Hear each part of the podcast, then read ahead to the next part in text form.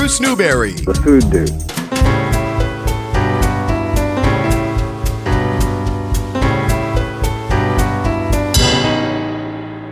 I'm Ming Tsai, and you're dining out with Bruce Newberry.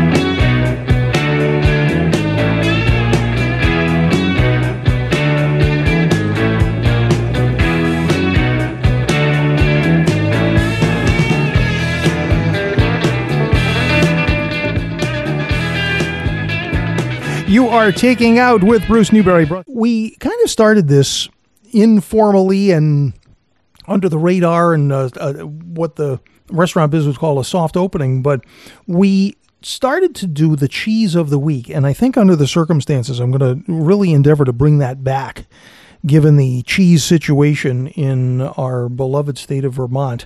And uh, of all places, our other beloved place, Newport, Rhode Island, is helping out here because Fluke, the great Fluke, and the Callahans are doing a wonderful takeout menu. And there's a uh, cheese plate on there, a little charcuterie along with the great seafood. There are some scallops there that are so good. But on the appetizer platter, is some named cheeses, which I am always impressed by. And I'm more impressed by the more time that I spend around amazing cheese whose name is worth more than just a location or a place. And what they've done at Fluke is to put on that plate cupola from Vermont Creamery. And this really shows that they've taken some time here. It's not just Vermont goat cheese, right? Because cupola, as you know, is an aged goat's cheese with a wrinkly, edible rind, bright, fresh taste. And of course, if you are somebody that knows your way around the cheese trail, you know that there are a few places where you can get the great cupola. You can go to Vermont Creamery, of course, but you can get Vermont Creamery cheese anywhere, not to diminish it at all. The fresh, grassy notes, 15 family goat farms, the fresh taste, so great. But the cowgirl does cupola as well, and it is named for its shape, a rounded dome. And the cowgirl cupola is a little bit milder. Not that goat cheese is terribly pronounced anyway, even uh, that it is that is aged. And of course, the cowgirl is none other than our friend Allison Hooper, who has been on this show way, way back when we were all at the Boston Wine Expo. And uh, yes, so the uh, the cupola from Cowgirl is made from the same recipe as Vermont Creamery's Bijou. It is a little bit milder. The cowgirl is a little bit milder than the bijou and the bonne bouche. And uh, the rind, by the way, has this whole yeast thing going on there. So, so worthwhile. And whether you go to uh, Dedalus or whether you go right to the farm, which is a great place to go observing the social distancing, and hopefully we won't have to do that for uh, a lot longer, cupola. And we're going to make that our cheese of the week. How is Rhode Island's food scene? You ready for this? A new restaurant just opened. Yes, in the middle of all of this. In the midst of the COVID 19 novel coronavirus social distancing mask wearing world, a brand new restaurant opened and is doing well. In East Greenwich, Rhode Island, no less. I mean, opening a new restaurant in the best of times is a challenge to say the least. When it's a first restaurant, the stress level increases exponentially. But opening one's first brand new restaurant in the midst of a global pandemic, I mean, that is cliff diving, tightrope walking stress. And yet, there you have it PB Bistro and Bar on Main Street in East Greenwich, a plant based restaurant, no less. Now, from a health standpoint, solid ground.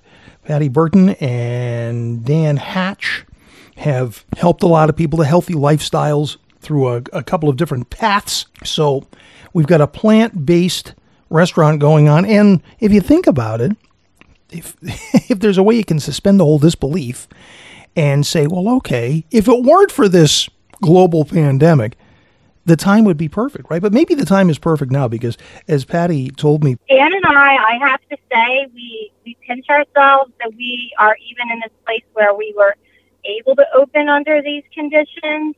But I, it, as corny as this sounds, is you know I think people are taking second, thirds, and fourth and fifth looks at their lifestyle Yes. right now, and I think that it's almost you know we're needed. But uh, I mean we're just needed. So we have a, a, a very nice menu, and it's a nice place. People going in to get takeout say, "Boy, this is a great place." And of course, you can only stay there long enough to grab your stuff and go. It seats 46 right on Main Street in East Greenwich, uh, where about 14 restaurants used to be, and it's uh, dishes that you would expect to have meat but don't, yet are completely satisfying. it's fun. It's whimsical. It's got a lot of flavor. Um, you know, we've got fries and things that people are used to, but they're Nice. just made in a different way. You know, I mean, they're organic French fries, fresh cut type of thing. as I said to her, I said, You're not unlike ethnic restaurants where you have a couple of couples who are going to go out and one person doesn't like that kind of food. And so there goes that party of four. And so the uh, restaurants have tried all kinds of different things. You have ethnic restaurants that put cheeseburgers on the menu and with varying degrees of success. Well, she's going about it this way with flavor. An example is her seafood chowder, seafood in air quotes. Looks like it's full of scallops, but they're actually mushrooms. But it's hot, it's creamy, it's aromatic. There's a bunch of Old Bay in there because Patty's from Maryland, and it delivers that texture. And there's a menu that she has that she had developed while this was before all this was going on, and she calls it Street Kicks. And it is uh, food that you would eat while walking down the street, like a late night menu. So it's perfect for takeout. And she opened the Thursday before Easter, already repeat customers. And how about that? It's PB Bistro and Bar.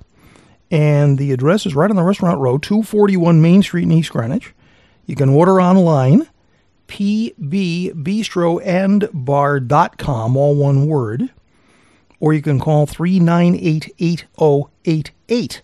Spicy eggplant flatbread and falafel in a box. The time is right. And how can you wish these folks Patty Burton and Dan Hatch from Newport, by the way. Yes, that Dan Hatch. And we wish them all of the success. Bob Burke says, All this and now snow? Really?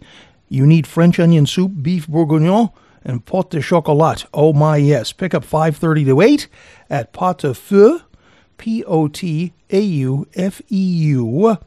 Order online. Choose your pickup time. It's going to be a busy snow day. Well, can't be too busy. Stay home.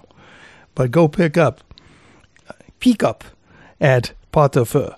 And Lou Perella has specials at Perella's Ristorante in Warren, the curbside. Maybe you saw the picture in the Warren Times. And how about this? Prime rib tonight, and chicken parm, and veal chop, and antipasto. There we go. Uh, that's okay. What are you going to have? Yeah. Perella's Ristorante for takeout, 401 245 0150. 401 245 0150. Please mention you heard the takeout food dude talking about Perella's Ristorante, and uh, you'll owe Lou and Donna and everybody a hug at Perella's Ristorante. Here in the Dave's Marketplace Broadcast Bistro, you're taking out with Bruce Newberry.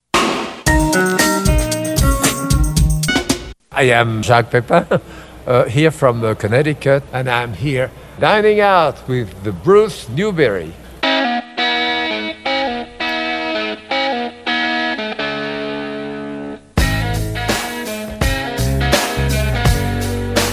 Well, the Spanked Puppy is uh, serving brunch for the rest of the morn, and then uh, more great takeout at dinner time.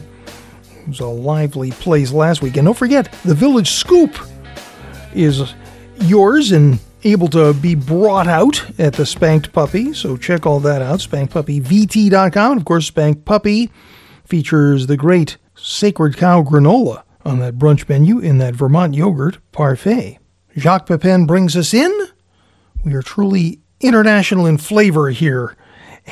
And because we're headed for the old sod on a St. Patrick's Day a few years ago. We are going to talk cheese.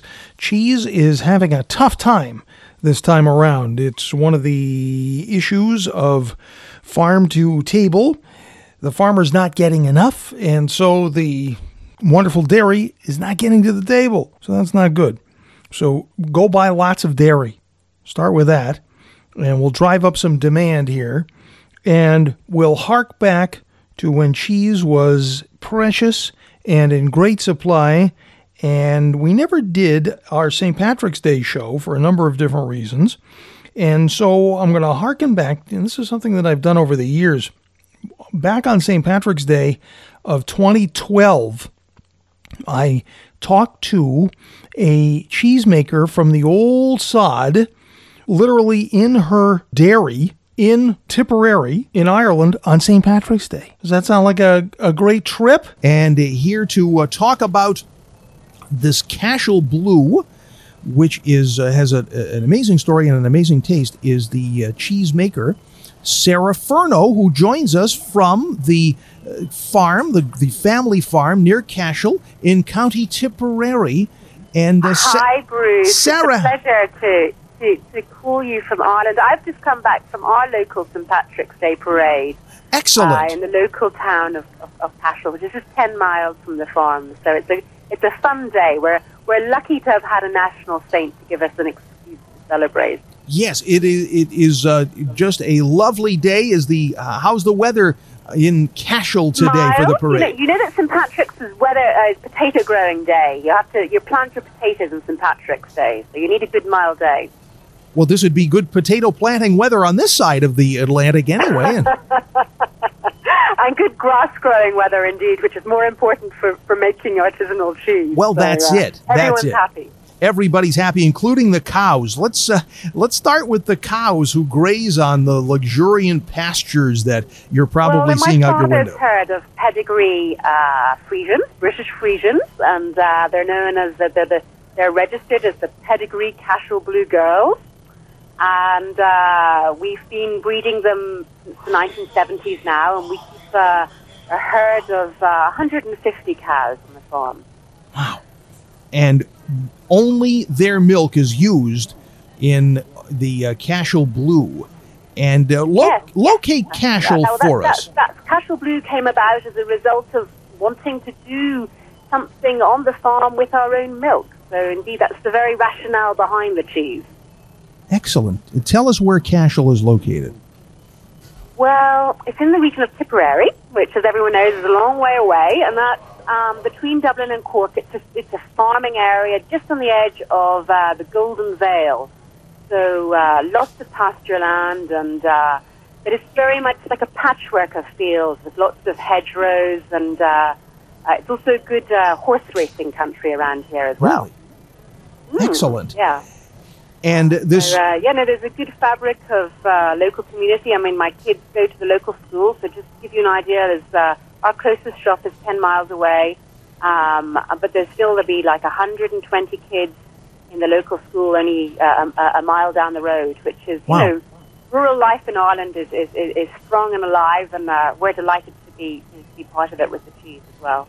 Well, it's lovely. It, the it, it just sounds so wonderful, and of course, those who are listening to our chat here, Sarah Furno, who have been to Ireland, of course, are longing to return, and it just makes us all want to just pick up and go over there and visit you. Uh, well, I hope some of you make it this way. Well, we'd uh, certainly love to do that. Well, let's talk about this Cashel Blue Cheese because it's a way to maybe have a little visit with you there in Cashel in County Tipperary. Uh, we've talked Yeah. about the milk and the cows, but uh, talk about uh, how this cheese is made and uh, let's talk about its flavor. Yeah, our cheese making day starts sort of early. We work in open vats. Um, we work with uh, whole uh, cow's milk, so the, the structure of the milk will depend on the time of the year. So obviously, if the cow's about to have a baby calf, it'll be a little bit richer, a little bit fattier, and all those delicate influences will influence the flavor of our cheese. But to give you a broad background to Cashel Blue and what does Cashel Blue taste like, um, the, blue, the blueness is like a seasoning. Uh, it's a seasoning which we use to punctuate the flavor of our sweet, rich milk. we don't want it to overpower. So it's a subtle blue cheese, which has character and flavor, but it isn't macho and strong and spicy. So therefore, you know, there's loads of people um, in Ireland. We like kind of like quite mellow, gentle flavors. So being an Irish blue, we're, we're a little bit more restrained. People are always surprised when they taste it and they go, you know what, I, I really like that one, and they're surprised. So, um, you know, that's what we do. We're, we're, we're about balance, and, uh, a nice, uh, gentle but uh, rich flavor at the same time. You know, flavors don't have to be big to be, be to have character. That's what we say.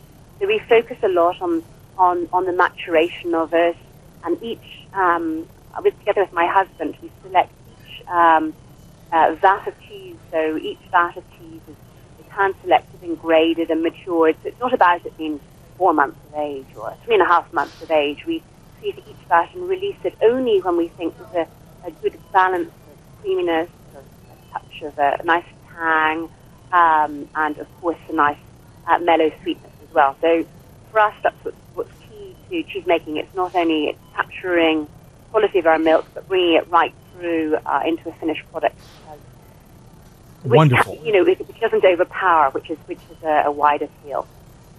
We're talking with Sarah Furno, second generation cheesemaker.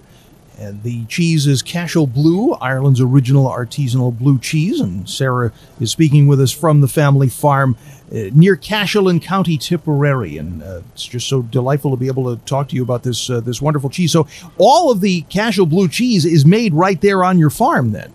Yeah, no, my, like my, I'm second generation. My mom created this literally in the kitchen stove. Uh, up until very recent, up until very recently, we were making all the cheese in the yard of the uh, farmhouse, and we've now uh, moved to the back, just closer to the, the milking parlor where the cows are. Uh, so yeah, no, we're the only people who make Cashel Blue, and the reason why we started was to provide a better future for our farm, and well, we hope to provide a bit of local employment as well, because farms Yes. have always provided employment. Today we employ uh, 15 people. There's five of us in the family involved, and uh, and of course great support from you know a local team team, team of people who work who've been working with us over a long long period of time. Fantastic. We've uh, been sampling some of the other Kerrygold cheeses here at uh, our supermarket here in the- the town of. Have you got Dubliner there? we have Dubliner here. Yes, we do. good, good. It's always popular. It's uh, it's so good, and we're making a lot of friends with the Kerrygold aged cheddar today.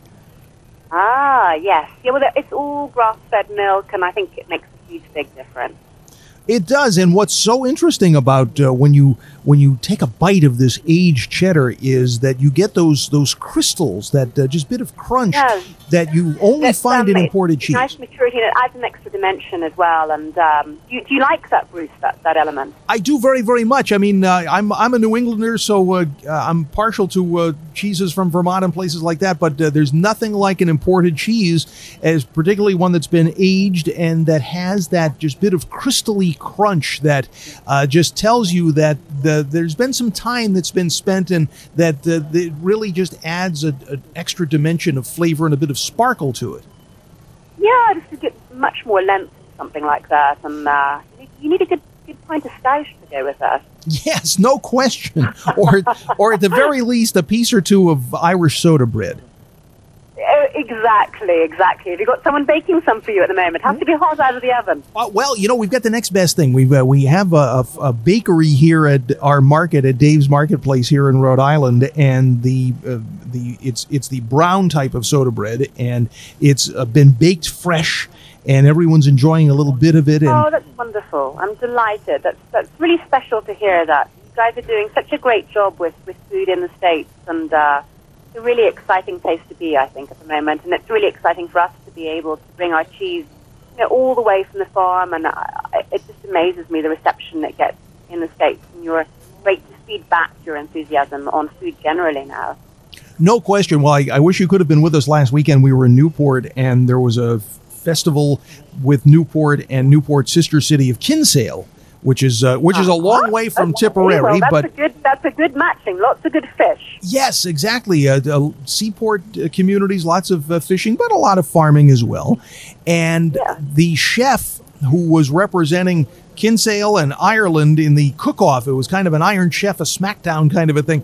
Was uh, this uh, lovely, lovely lady named Christine O'Sullivan, who was the Master Chef. She was on. She was in. She didn't win, but she was a, a finalist in the Ireland Master Chef on on television. I think there. I heard whisper of this by uh, that uh, international birdie Twitter. Yes, It- she she did tweet. It, it was I heard tweeted. there was a, a storm cooked up in uh, Rhode Island. Yes. Do you love that lady? I, she's going to just read the phone book for us in the next hour. I follow her on social media. Her name is Sarah, S A R A H, Furno, F U R N O. She is still in the cheese biz, the dairy biz over there in Tipperary. I want to say a word of thanks to the listeners on WVMT who were calling the Waybury Inn looking for me. It means more to me than you know, really. I so appreciate it. And I wish I could be there. I'll be there sometime. Bruce Newberry. The Food Dude.